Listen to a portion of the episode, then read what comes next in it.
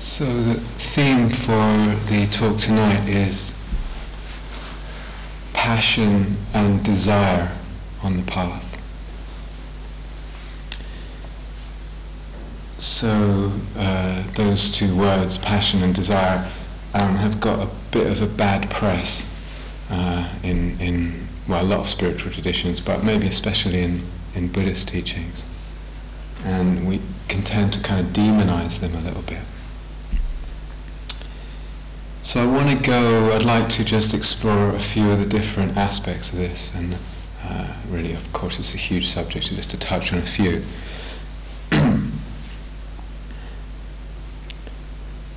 it seems to me, as uh, I was talking yesterday a little bit, uh, the movement of the Dharma, the movement of the practice, is going against the stream. It's going against the stream, certainly culturally, and not just to this culture, but probably most cultures that have ever existed in uh, human history. It's going against that stream, and it's also going against uh, quite a strong inner stream that we have of greed and acquisition and aversion and delusion. So to go against the stream in a real way, in a, sig- in a significant way, We okay there? Yeah. To go against that stream, inner and outer, it takes a huge amount of energy, enormous amount of energy. Uh, where's that energy going to come from? Where's that energy going to come from? and is it possible, actually, if we just talk about passion in practice, is it possible actually uh, we need passion. We need passion and desire. So when we uh, hear about or read the story of the Buddha, and uh, when you're familiar with it, and he leaves uh, the luxury of his home, etc., and he's out there, and he goes through all these austerities, and he describes them eating uh, you know, one lentil a day or two grains of rice, and then the next day, next month he only eats one grain of rice, and that, you know, I, don't know how true it is, but and then fasting, etc. And it's really quite extreme. Uh, and he said he could um, press his uh, finger into his abdomen and feel his spine uh, without much effort. So when we read that, we get a sense, I mean, the overwhelming sense, of course, is, is one of extreme renunciation. But, uh, and later he renounced that, that, level of renunciation, actually. But uh, what also strikes me is the amount of passion involved in that. Not just the renunciation, there's something uh, so uh, determined and passionate and kind of driven almost about that. That often doesn't um, stand out to us. And I heard, I can't remember where it was recently, or maybe I read it. Uh, there's a, there was a, a very well-known, very very well respected and loved uh, Tibetan teacher called Kalu Rinpoche, and I think he died sometime in the last 15 years, and very um, very profound teacher, great being. And he said that his teacher was uh, actually living in a monastery, but not as a monk. Uh, was living there as the tailor. He was the monastery tailor, if I remember rightly. And one day, Kalu Rinpoche's teacher uh, was, was not a teacher, was a tailor. And it suddenly occurred to him, I don't know what happened, it occurred to him that he was going to die.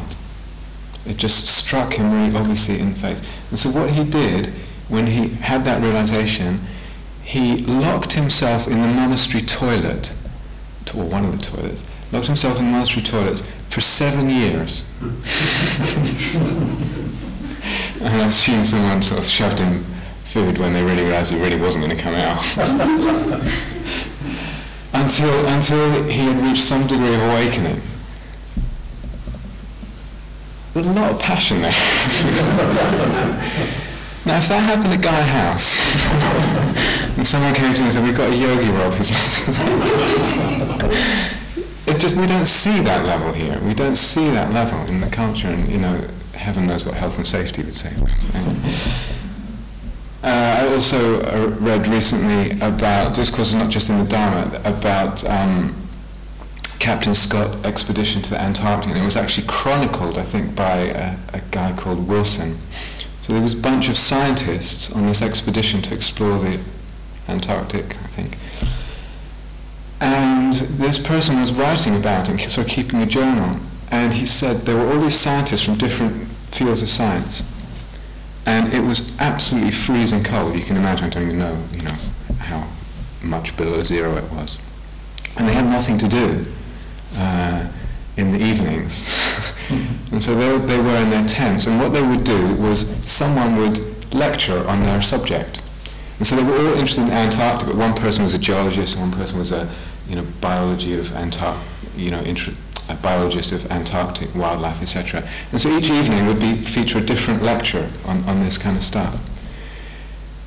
And this, this description was they, they were so passionate about knowledge that despite the cold, they would uh, barter with each other. Say, you give me an extra geology lesson, I'll give you my pair of socks.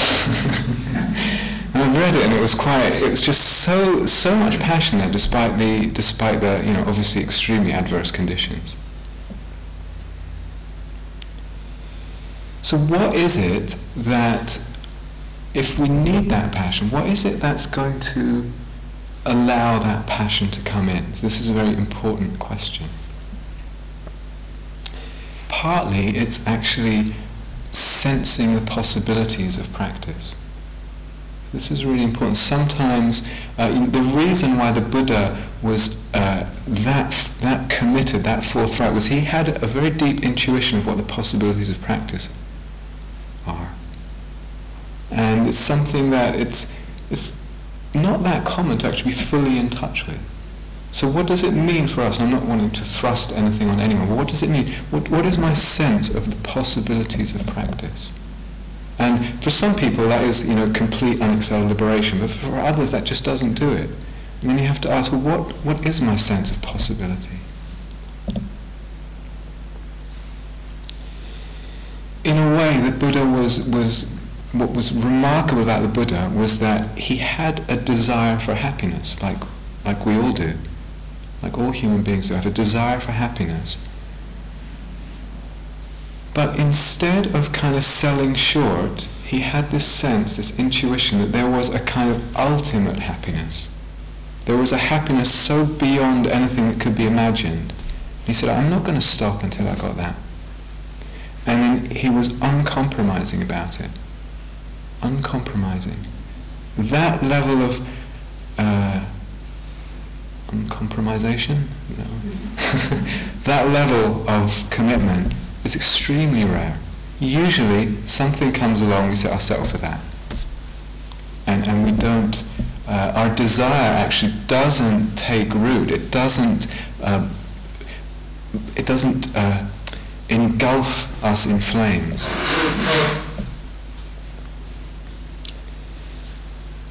So in, in the case of Kalu Rinpoche's teacher, it was a sense of death, and death contemplating death gave a sense of spiritual urgency.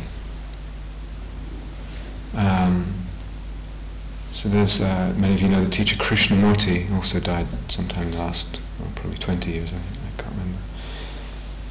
And he had this uh, phrase that he would uh, say sometimes, and it sounds quite harsh on the surface, but if I remember, he says, we come to the infinite well of life with a thimble, and so we go away thirsty. We come to the infinite well of life with a thimble. You know what a thimble is? It's just that little tiny little cup thing you put on your thumb for sewing. We come to the infinite well of life with a thimble, and so we go away thirsty.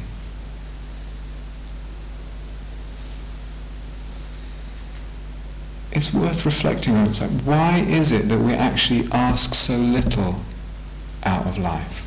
Why is it that we kind of, in a way, sell ourselves short, sell our sense of possibility short? So partly it's, it's this being out of contact with, not willing to contemplate death, the brevity, the ephemerality of human life. And because it's scary, we shy away from it. But I think uh, that in many cases our passion, our desire needs that. We need to be living in the light of death. We need to um, be contemplating that every day, really. Death is coming, and we don't know when. Our life is very, very short. This isn't morbid, it's more, it gives a sense of urgency, of preciousness, of beauty even, of mystery.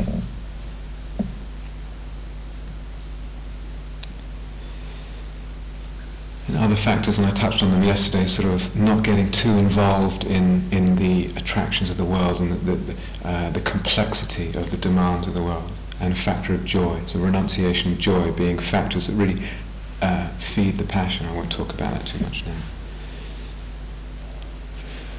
So when we look at our life and our life in practice, we can see, I think this goes almost for everyone, that our passion is not steady. There's no such thing as, as uh, a steady passion, even a steadily increasing passion. If we look at the rhythms of our practice and our life, we'll see there's times when it's stronger and times when it wanes, and that's just natural. But are we generally moving to take care of the passion? That we're um, buoying it up when it needs buoying up. And so that kind of passion for practice certainly, it may not look very dramatic. It may not look the kind of way that we think of passion. So certainly sitting and walking here and doing the work, it's quite a, it's a quiet passion.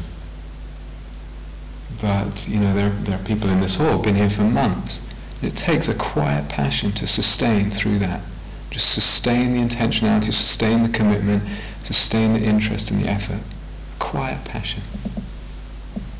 As I said, it's not steady, and I remember, um, I think it was 2001, and I was living in America, and I went, I was feeling a bit kind of dry in my practice, and not really like the fire had died down a lot, and I was still sitting every day and all that, but just not the same oomph and I went to my teacher and I, I, I, said to her, you know, this is going on. And she said, well, you know, come and see me every, every couple of weeks or something. And so I started doing that. And we just talked about practice and this and that. And I think some, within about six months, due to whatever, um, I had decided to give away everything and leave America quit my job, etc., etc., etc., and devote everything to the Dharma. And uh, and came on retreat here actually for a while, for a long time. Just the the point is that uh, there was a, a feeling of a lack of passion, a feeling of lack of full full fire and vitality, and just doing something to invigorate it. It will go through these up and downs. Can we um, address them? Expect them, but address them.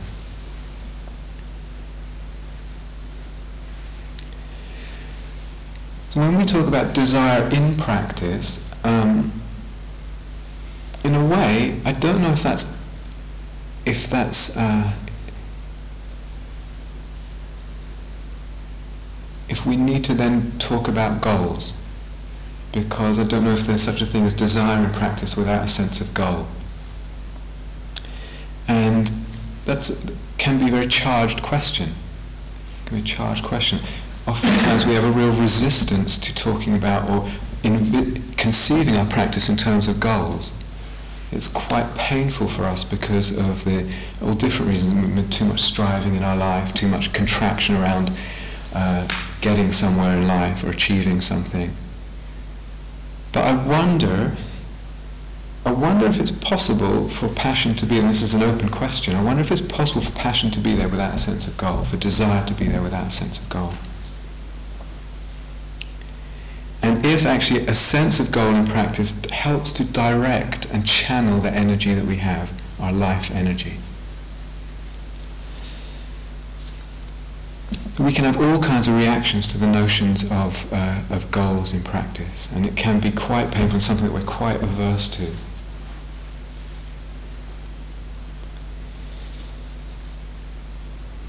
But in a way, life is full of goals. Life is full of goals, full, full, full of goals. So even in the day here, when the uh, bell goes for lunch at 12.30, then the goal of everyone is to uh, drop what they're doing and, and make their way to the lunch hall, and then the goal is to get the food in the mouth.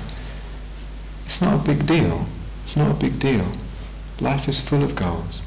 And certainly, you know, on every level, life is full of goals. And if you're involved in, in a, you know, in any kind of relationship, a friendship or a, or a spouse or partner or whatever, uh, it takes a lot of work, a sense of effort and direction to, to actually make that work. We're moving towards something. It takes time.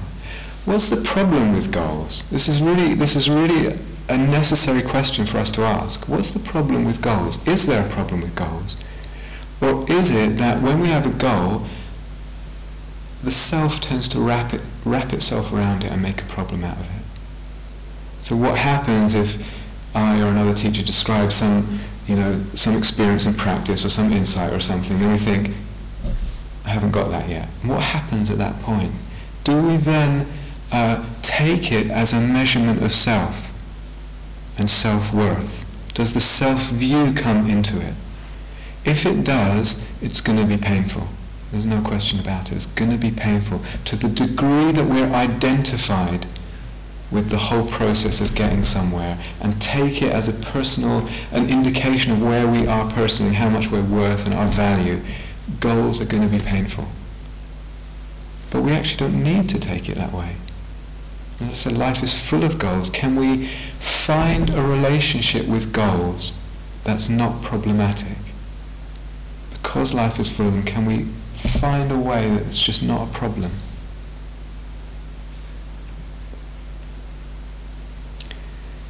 So is it bad that maybe passion, desire need a goal in practice? Shantideva, one of the um, great Mahayana teachers, uh, he talks about what's, what's uh, a balanced and right effort in practice. If we're moving towards something and applying effort in our practice, which is what we are doing, what we should be doing, he said it, it, it needs four factors. One of them is a sense of aspiration. In other words, we need to have a sense of where we're going, what we're aspiring to. And like I said, for some it's, you know, the big one, complete unexcelled liberation, nothing less. And for others, it's, it's more like, well, I just want to learn a bit more about calmness. but there needs to be a sense of aspiration for effort to channel itself. And so to actually be clear about what the aspiration is, to be clear and reflect, what is my asp- aspiration? Aspiration, second one, he said, is confidence. So again, this is quite interesting. Often we shy away from the whole sense of goals. I'm, I'm just, no, you know, maybe other people can do that. I can't do that. It touches right into our sense of lack of uh, worthiness to even aspire, lack of um, self-esteem that we'll be able to. It's a very interesting area. But in order that the effort be um, workable, be helpful, we actually have to have a sense that this goal to which I'm aspiring to, little old me is able, you know, I can do that, I can get there. There's some confidence there. So aspiration, confidence. Third one, joy. And I touched on this in the opening talk. Nourishing, nourishing a sense of joy, a sense of well-being in the mind. So if we come into meditation or if we come into retreat and it's like, right, down to business, and, uh, squeezing the, the life and, and, and the, the, the blood out of our being, out of the meditation, out of the practice, not, nothing's going to come out of that. You're gonna, the, the fruit that comes out is going to be very shriveled and, and dry. So finding, as we're, as we're um, applying effort, finding a sense of joy is really, really important aspiration, confidence, joy. Fourth one, rest. Knowing when it's enough and resting.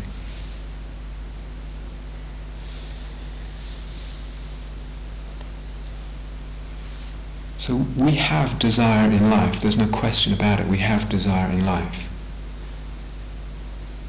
The movement of desire shapes our life at every level, at every level, from the most gross, who we end up hanging out with, what kind of reactions we get back from people in the world, what kind of place we're in, from the most gross to the most subtle, actually shapes the world that we experience, the world we live in, shapes our momentary experience. The movement of desire shapes our life at every level. Uh, this isn't just obviously in the Buddhist tradition. There's a quote from the Upanishads, which I think predate the Buddha a couple of hundred years. And it's talking about this. It says, "You are what your deep driving desire is." As is your desire, so is your will. As is your will, so is your deed, your action. As is your deed, so is your destiny.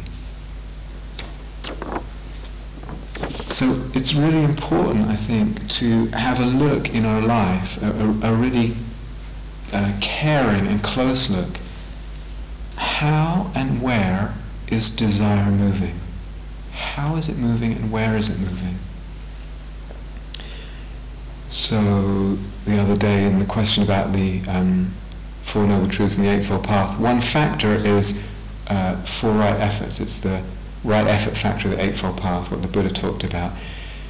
Putting in effort to cultivate what is beautiful in the heart. So all those uh, lists, equanimity and mindfulness and compassion and loving kindness and patience and generosity and interest, etc., calmness. Cultivating them and letting go of what's not helpful judgmentalism, irritability, disinterest, anger, uh, boredom, agitation, etc., etc. How and where is the desire moving? mostly in this tradition, to use that phrase again, in this tradition, uh, the, the teaching is, is, has been weighted more about letting go of desire, letting go of wanting anything to happen. If you look, uh, if you read the, the original Buddhist teaching, there's actually a whole other sort of stream of way of practicing within the teachings, and it's actually about following this desire for happiness and just refining it and refining it so that one says, actually, I am very interested in happiness. I do want happiness. I do want pleasure. But I want a really good kind of happiness, a really good pleasure. And then one moves and one finds a certain level of that in meditation, and then a deeper level, and then a deeper level, and a deeper level. And this, by itself, uh, leads all the way to awakening. So it's not, I'm just putting that out there because I think it's important to realize that there's actually uh, more than one way uh, to move forward on this path.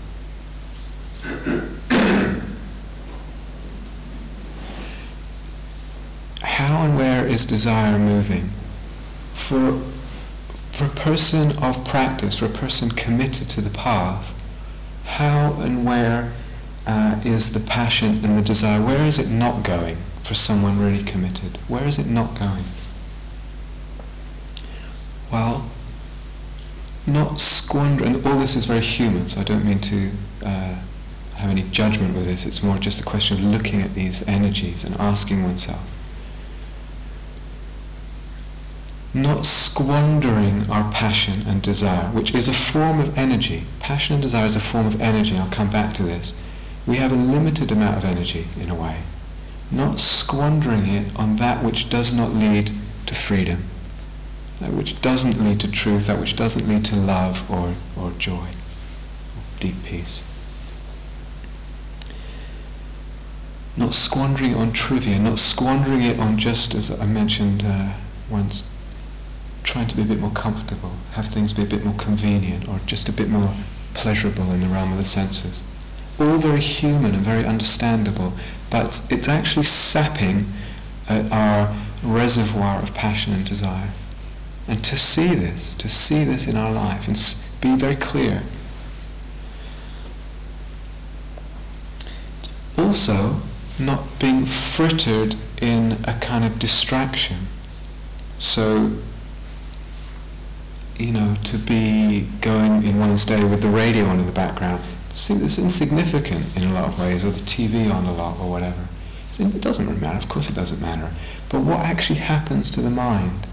Mind is pulled by this, pulled by the radio, pulled. It's never really settled. One of my very first teachers used to talk about um, the mind kind of being like an electronic capacitor. It has this ability to store energy, to kind of gather energy.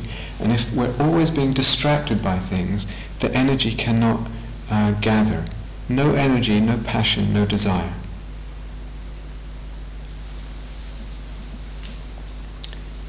fear, how much of our passion gets uh, doesn't even get the chance to uh, to be seen, to flower because of fear. Fear coming in and just shutting something off, shutting off an avenue of choice in life, shutting off a, a, a exploration and practice. The Buddha uses this word virya, and it, it sometimes means energy or effort or persistence, but uh, it can also be translated as courage. Courage. There's something about just not giving in to fear. Of course, this is a huge subject too. Not giving in to fear that allows our passion to build.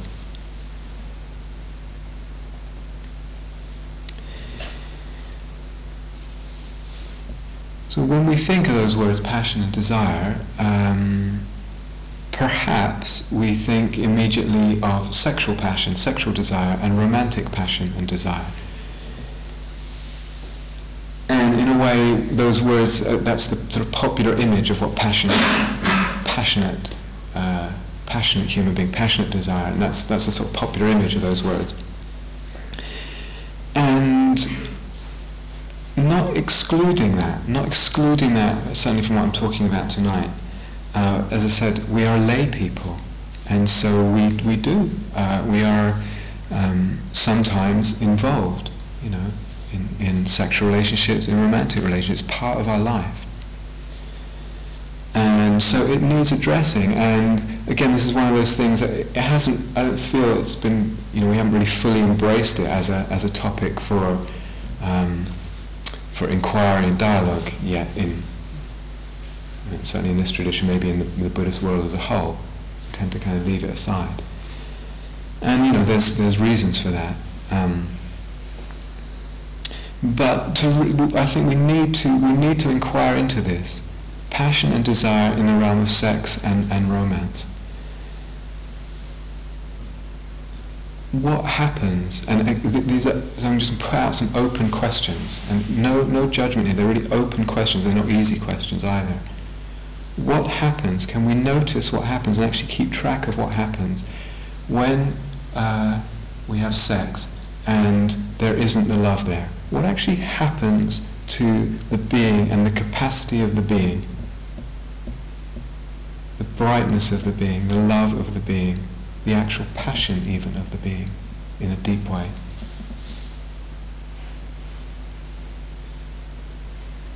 When the uh, when sexual relations are just about pleasure and, and there is no love there. What happens, another question, what happens when we're in a romantic relationship and there is love there?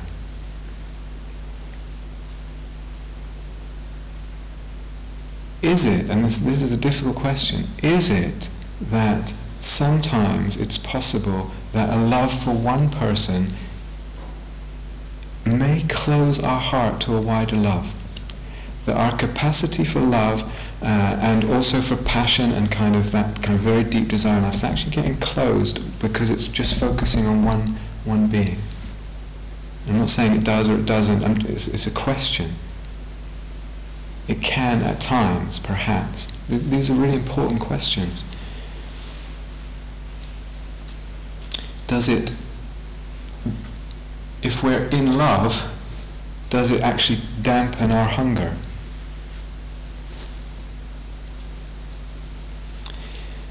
So around this, around you know sexuality and romance, there's a whole range of sort of personalities, and some people uh, they have a lot of energy in that area, and a lot of interest in that area and it's very alive to them, it's very important in their life, and others much less. Um, and that's fine, that's completely fine, of course it's fine. Um, but another question, are we, do we at times maybe hide behind a path that is about no desire, like Buddhism could be construed as, no desire, are we actually hiding a little bit behind that? There was, I can't remember where it was now, but there was a letter as uh, a woman wrote in to, to, it must have been some spiritual magazine or something, and she wrote in and she was basically complaining about Buddhist boyfriends uh, not having any oomph because they were not into desire and not into getting attached, etc. Uh, I don't know the details, but is it possible that sometimes there's a kind of, I just don't want to deal with that area of life. Don't want to deal with it. The messiness of it, the agitation of it, the scariness of it. And so, no desire path, yeah, that sounds good.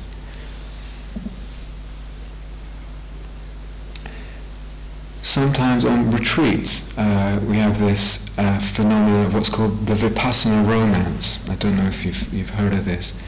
It's uh, when you're on retreat and in the silence and you're very diligently sitting and walking and uh, you know keeping the eyes down to the ground and focused on the inner processes and then out of the corner of the eye one catches sight of, of someone who's very attractive and then uh, this thing starts building and they seem very lovely and the attention goes to them more and more.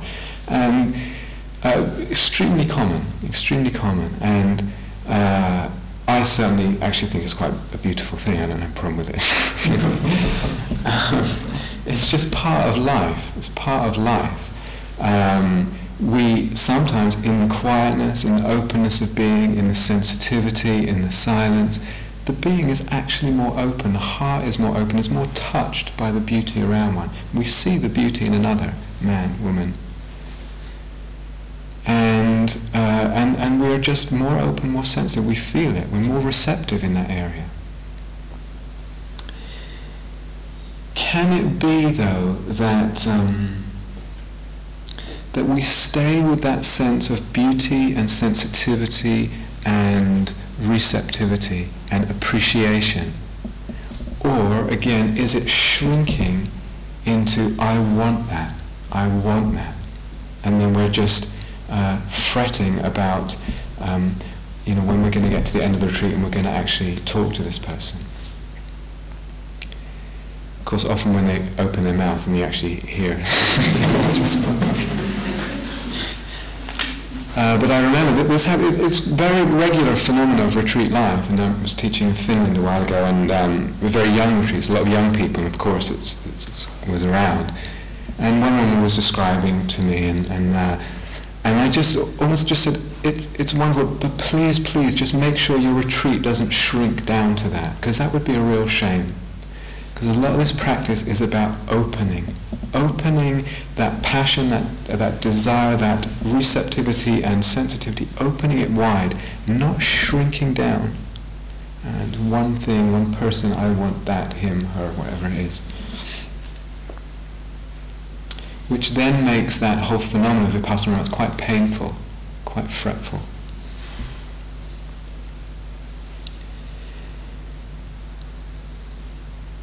If we stay with this just a, just a little bit, and, and difficult questions again. So, in a romantic sexual relationship, I don't even know how to put the question, but what is true passion? What's true desire? What is that? What do I even mean by that? The Buddha asks a lot. For whatever is happening, he asks, what's feeding it? That's a very principal question for him. So whatever is happening, what's feeding this thing? And so we can see in this area with passion, desire around sex and romance, sometimes when there's a feeling of alienation from ourselves or from life, uh, disconnection, is actually uh, the importance of that uh, gets, gets heightened. We need that, and, and somehow the passion gets injected with the energy of, a sort of desperate sense of wanting to heal an alienation or disconnection, we may not even be aware of it. Or a sense of loneliness, of course, or the fear of loneliness in the future. How much is the passion and the desire fed by a kind of uh, massive, massive cultural hype of, of the sort of prime significance uh, of, of uh, sex and romance, pr- primarily romance. It's become probably the god of this culture, maybe next to consumerism, but uh, it's, it's the thing which is raised above almost everything else as, as that which will everyone really wants and will make you happy. It's in Hollywood, it's in advertisements, it's, in, it's all over the place. It, it wasn't actually always like that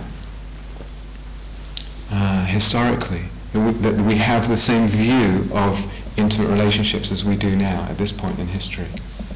But how much is our passion desire being fed by that?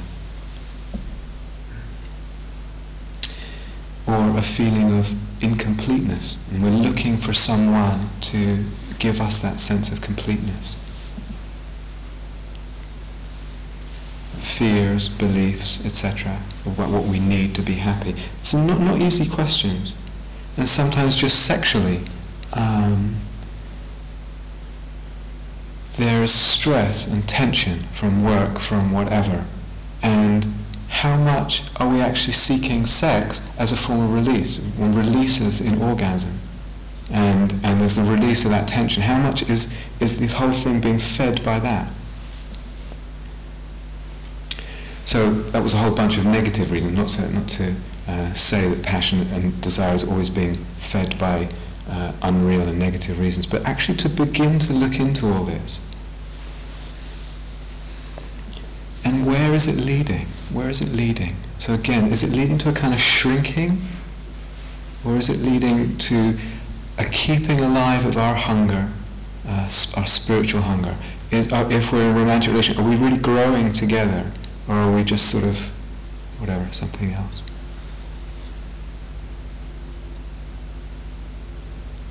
So, being human, it's messy, and actually, the, the, the usual scenario is there's, there's multiple mixed motivations in all of this. And it's, it's very complex what we bring to sexuality, what we bring to romantic relations. It's extremely complex. Thankfully, we can actually work with all this, and despite there being uh, perhaps not the greatest motivations, we can actually work with all that so that um, what, what comes and what flowers is actually something very beautiful and very nourishing to, to both people. At least that's a potential.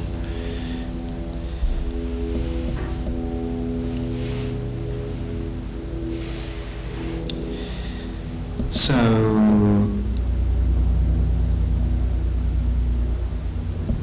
passion and desire If I to talk a little bit about energy because, as I said, passion, passion and desire are forms of energy, and they need energy. Um, so, and sometimes se- sexuality and sexual release uh, can be a way that we actually squander energy. So, in uh, in Taoism, they talk a lot about um, uh, keeping your, your sexual energy, preserving the sexual energy, and learning how to do that. I won't go into that too much now, but um, I actually don't think it's that simple. Energy is very important though. It's, it's, a, it's a very striking thing, uh, being on retreat and just seeing how, how tiring it can be being on retreat. Where does our energy go? We're actually just sitting and then we're sort of toddling up and down a bit. In this case we're doing a bit of work, but for the most part it's, not that strenuous. And yet and then come 9.30 or come actually 9 o'clock and we're dreaming of the of the bed. And it, it's, I mean, who goes to bed at 9.30? you know, this, what's going on in retreat that our energy gets sapped that way? It's quite curious actually here, living at Gaia House, because um, just genetically or whatever, I'm a bit of a night bird. So it's often me who wanders around quite late at night turning off all the lights or whatever lights are remaining. And usually, it's amazing, the whole place is in bed by, uh, I won't even say what time, it's quite early. And I've noticed there are a few Qigong retreats during the year. And they get up very early, like five o'clock in the morning to do qigong. And I came in at something like eleven thirty, at several several different retreats at night, expected to find an empty hall with the lights on, and opened the door, and there were ten or twelve people sitting, still meditating. And I just started wondering about: is there something, obviously, about the qigong, something about that we need to take care of our physical energy to keep our um, our kind of passion for practice alive as well. So this, this business of sort of the movement of energy in the body is, is very important. Uh, very important.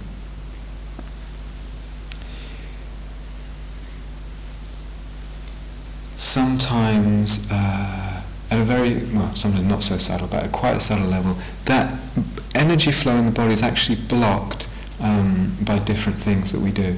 It's, it shuts down. This is a very important area to investigate one of the things that shuts down the flow of energy or, or contorts it a bit is our non-attention to how we're living in terms of ethics.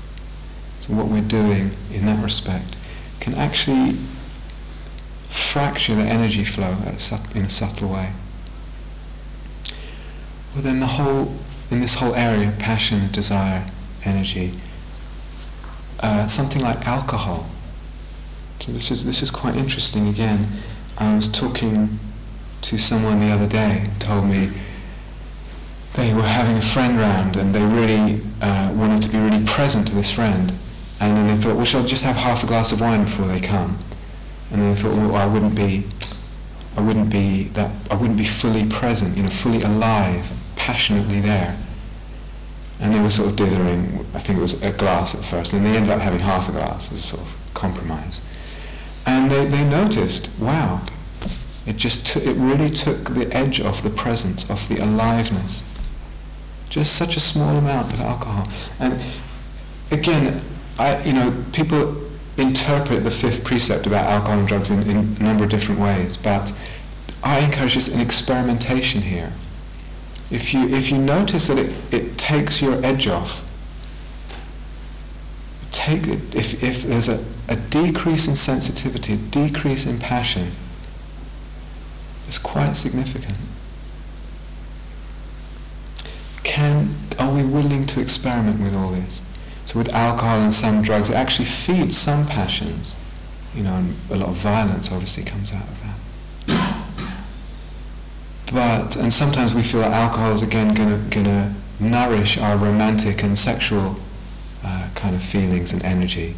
But actually it doesn't. it doesn't. Sometimes what it does is it just uh, there's a slight uh, letting go of certain inhibitions which may free up more energy.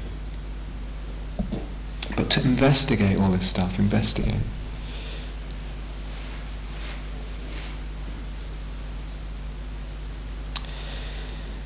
So passion, desire, effort is related to this. If we go back to practice, effort, uh, effort in practice, and how are we holding that effort in practice?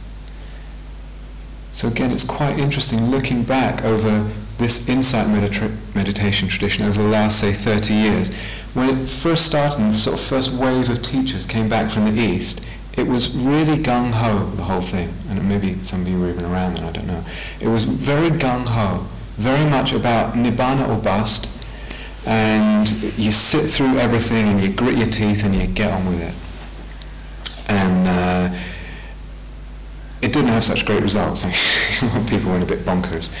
Um, I shouldn't say that, I wasn't actually there.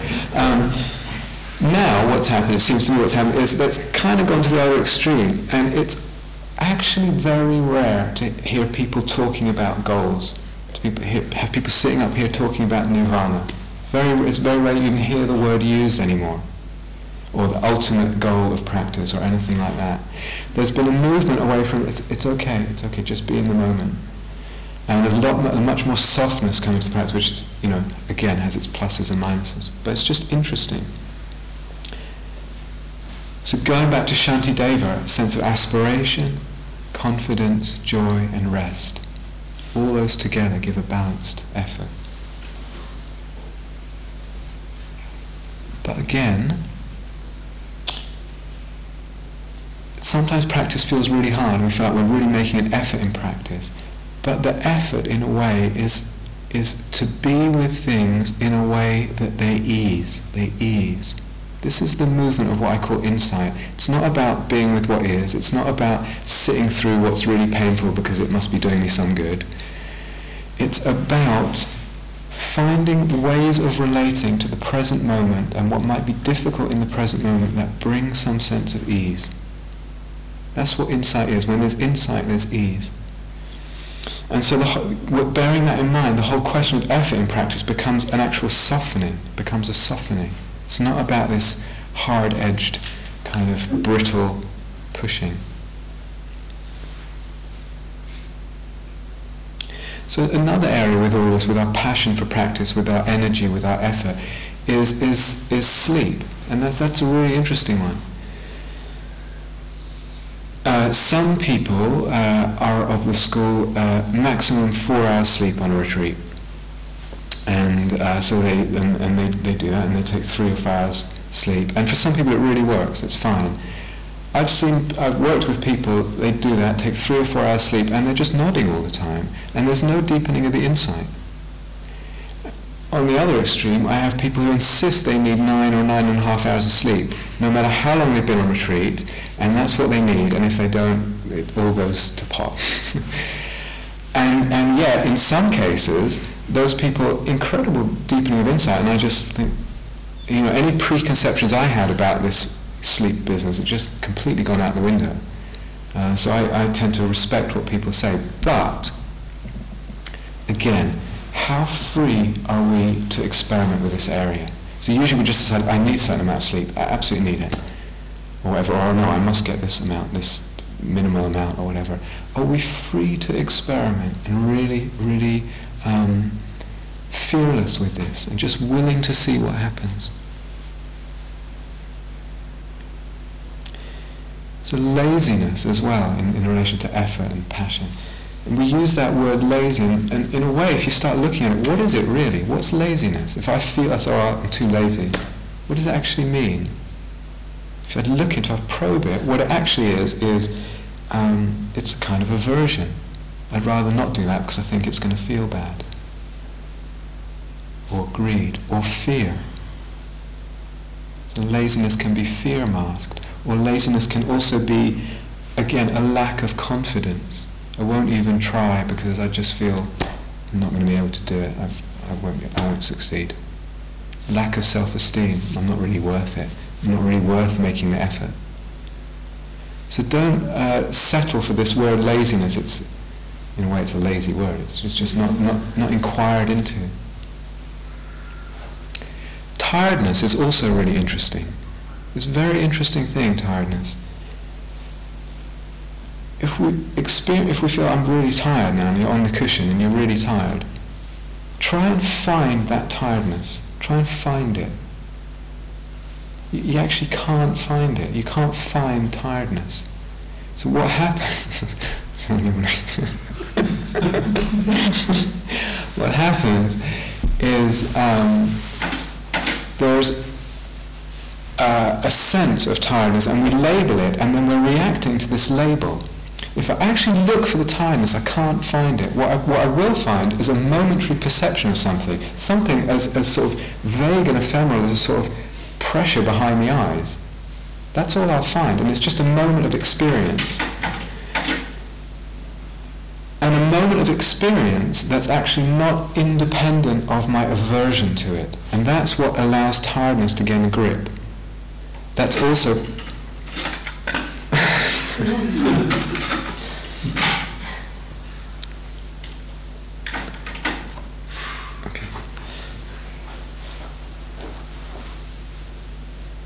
That's also one of the reasons why, why we're often exhausted at the end of a day of retreat because there's all this stuff coming up we have to feel like we need to deal with and it's just pushing it away, pushing it away. Even at a subtle level, it's exhausting. Aversion is exhausting. When there's tiredness, there's a sense of some kind of tiredness which we're averse to and we get, it builds. The tiredness itself is not independent of our, our relationship to it, of our aversion to it. Explore this. See if you can really find tiredness.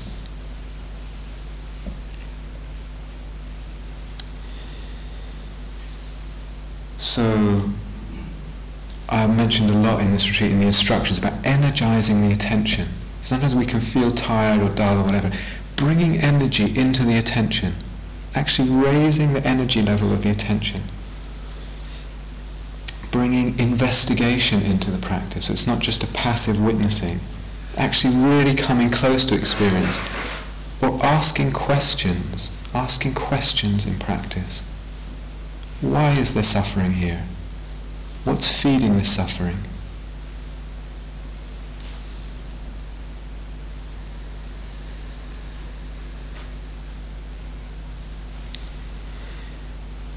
So in, in life, in the, in the whole sort of arena of life, it's, it's quite clear when we look that an enormous amount of energy comes out of desire. Enormous amount. I mean, um, buildings and, and uh, wars and this and that. And enormous amount comes out of craving and aversion.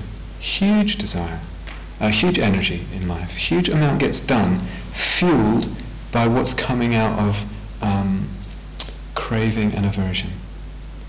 I mean, phenomenal. In practice, though, I mean, we can see that in our lives. In practice, though, we can begin letting go of craving and aversion at, at any level and just getting deeper and deeper, letting go of craving and aversion and actually seeing that a whole other level of energy is liberated through non-craving, non-aversion, the stillness of desire. A whole other level of reservoir of energy is liberated there. And you can see this on the cushion and off the cushion. Sometimes just you're in a, you know, you're talking to someone or, or in some relationship situation and you're actually tired and partly it's because some kind of aversion has crept in. And you're just like, when's this person going to finish? Or when can I be free of this situation? You see it on the cushion as well. On the cushion you can see it really clearly. That's the advantage of meditation.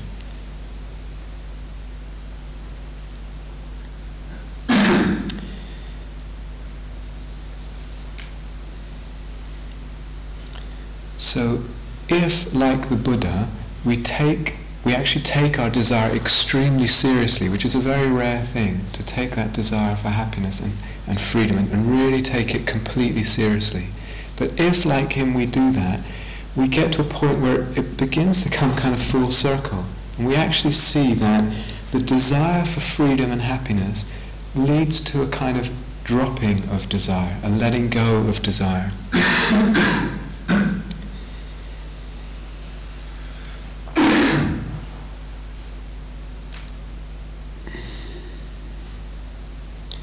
not because it's bad, not because desire is bad and we're told that desire is bad, but because we, in the stillness of meditation, we actually feel, we're sensitive to, in the body and in the being, uh, what it feels like to be in a relationship of craving or aversion with anything, no matter how subtle. We feel that that in itself, that state of desire, of pushing or pulling, is, is a state of contraction and suffering to whatever degree, it might be very subtle, and it becomes very obvious. And we can actually feel that in practice, and then the movement towards freedom and happiness obviously then becomes letting go of desire, letting go of desire, letting go. And releasing that contraction, that suffering, at whatever level. That release is then a freedom and a happiness. Sometimes we just hear this and we want to drop desire in a way too early when there's not enough yet stillness uh, to be able to see the subtle workings of desire. Because desire is extremely subtle. We say, oh, desire is all bad, I'll just let go of all of that. I won't try my meditation because that's just trying. uh, it's, it's too, it's premature. It's premature. We need, as I said uh, yesterday, a reservoir of happiness, a reservoir of well-being. And we need the stillness to really see and feel the movement of desire and what impact it's having on the being. and it's, it's extremely subtle. So what happens when we actually begin to work in this way and drop the desire, release the desire? what happens if we release the sense of self, uh, very deep levels of practice, release the sense of self as a sort of center of gravity for desire? What happens when we uh, lose interest in the objects of desire? So the Buddha talks a lot about dispassion. He talks about dispassion. And sometimes the texts have uh, made that into the word disgust, that, you know, if you practice deeply, you get disgusted at the world, and everything's disgusting, and the body is disgusting, and people are disgusting, and everything's disgusting. I don't think practice should lead to a sense of disgust like that. But uh, what can happen is that as we, for instance, contemplate the impermanence of things, the inability of things to really satisfy us in a, in a completely fulfilling and lasting way, we look at the moment's experience and we see it, it's impermanent, it's unsatisfactory in a, in a complete way. We just let go and let go and let go. There comes what we could call a state of dispassion. It's not disgust. Disgust is when aversion has crept back in state of dispassion, very open, very beautiful, very shot through with love. This is quite deep level of practice I'm talking about now. A lot of freedom there.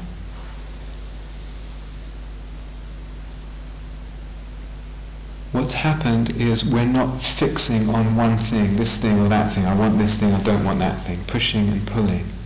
And there's a state of openness and kind of innocence of being.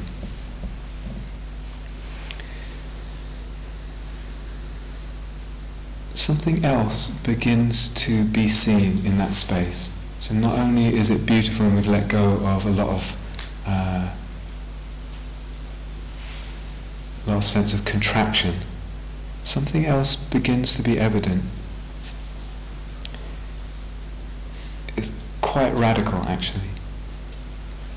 The actual presence of things in consciousness, the very appearance of things, is ends up being dependent on our desire, on whether we're pushing or pulling, having a relationship of struggle.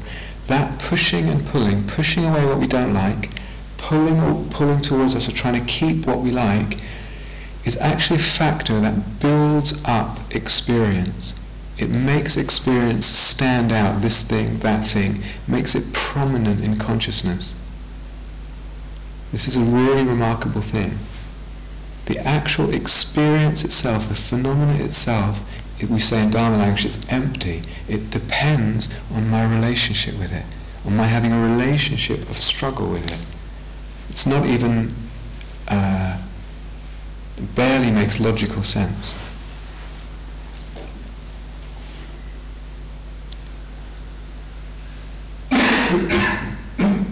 so, Meister Eckhart, one of the Christian mystics, um, talks about that story from the New Testament where Jesus uh, overturned the tables of the moneylenders in the in the temple, and he says, "What's that about?" And he says, it's about wanting things in your prayer, in your meditation. You're, you're a money lender, you're looking for something in the temple. You're looking for something in the temple. And if you're looking for something, you're looking for something, that's not it. That can't be God or the ultimate truth, something. And the movement of desire is a movement of time and in time. And he says, how can we open to the timeless through desire. Because desire itself is about time, it's about getting something in time. How can that open to the timeless?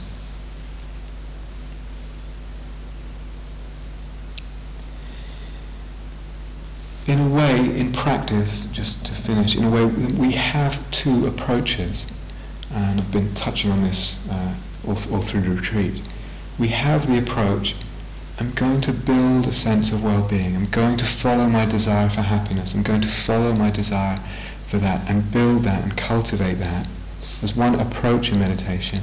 the complementary approach is to be in the moment, relating to the moment just letting go of desire, letting go of any kind of pulling toward or pushing. And they're complementary, they end up meeting at very deep level, but they're actually complementary. We can think about which mode we're in at the time. What is it to be in the moment and just be letting go any desire in relation to experience. So sometimes with this, uh, if we talk about passion and goals in practice, people say there is no goal. There's no goal in practice. But when we understand this emptiness a bit more uh, deeply, you can't say no goal without also saying there's no where you are. There's no what it's like in the moment either, because that's empty too. Because of what I said, it depends on my relationship with it. In itself, it's nothing. So sometimes people use this argument of non-duality, no goals, nothing to get. Just be where you are. Just be where you are. Where you are is it. This is it. Right here, right now, this is it. And that's it's, it, it's a it's a lovely feeling when we hear that. It's like, phew, thank goodness. or maybe not so lovely. But it's quite a strong, uh, strong message in a lot of teaching. But if we're really going to look into this deeply, you have to, you have to see there is no this is it. There is no where you are. There is only no goal, truly, there is only no goal to the extent that there is no where we are in the moment.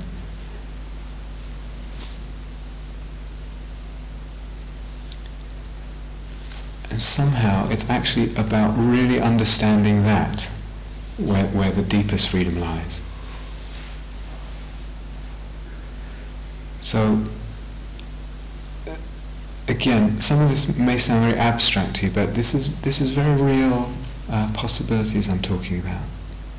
Very real possibilities for all of us.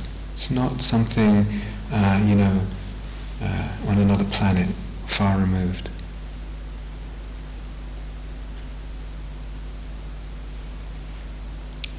Should we just be quiet for a few minutes together? Mm-hmm.